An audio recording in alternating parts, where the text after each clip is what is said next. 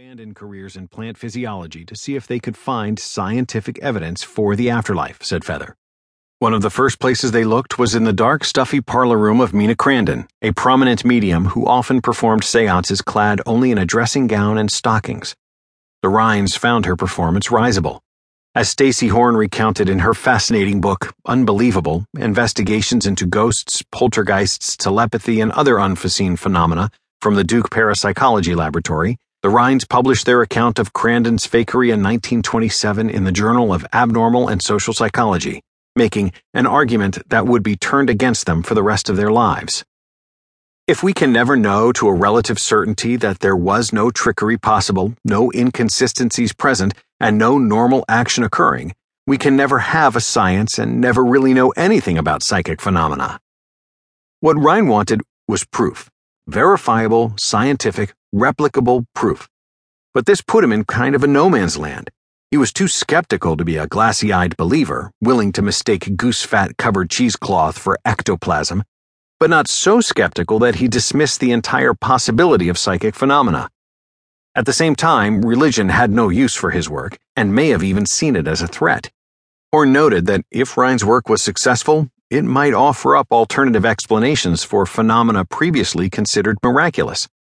If you look at it, both sides were rooting against him, she said in a recent phone conversation. What Rhine did have going for him, however, was sheer force of character. Passionate about his research, led by his understanding of scientific method, and supported by his wife and partner who believed in his work just as strongly as he did, Rhine was ideally suited to drag psychic phenomenon away from the tipping tables and Ouija board and into the world of science. In 1927, McDougall, Rhine's mentor in psychology and psychical research, moved to Duke University. The Rhines soon followed.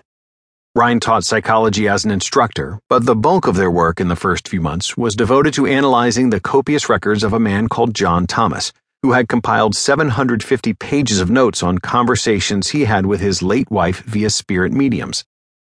Rhine satisfied himself that the mediums referred to information about Thomas and his wife that they could not have accessed through conventional means, but, he noted, that didn't mean the information was actually coming from the deceased.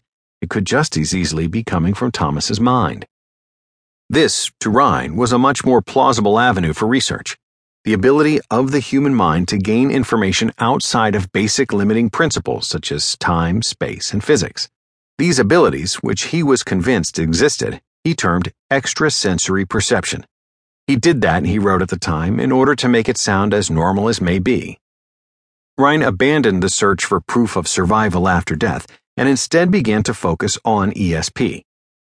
His first efforts at testing telepathy were informal he used a numbered card or a normal playing card to see whether subjects, regular people, usually students, and not mediums or people who had built a reputation as being psychic, could guess the card without seeing it. What he found, however, was that people tended to have favorite cards and would suggest those rather than try to really guess what card was being held up.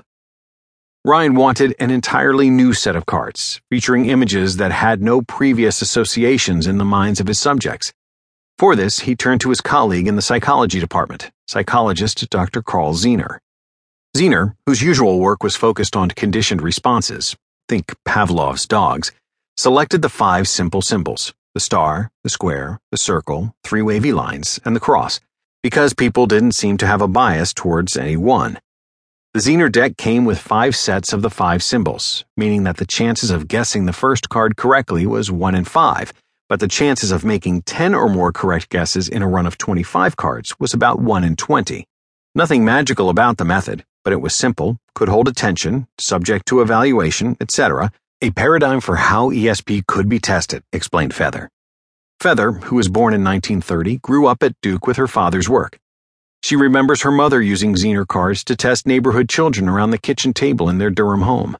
The tests were fun and popular with the Duke students, so they had no shortage of subjects.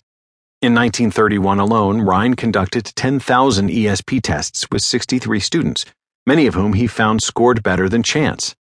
Some scored so well above chance so as to be statistically significant, including Duke Divinity graduate student Hubert Pearce, who once made 25 consecutive correct guesses, a full run of the Zener deck. Meanwhile, Rhine had begun to gather a team of graduates and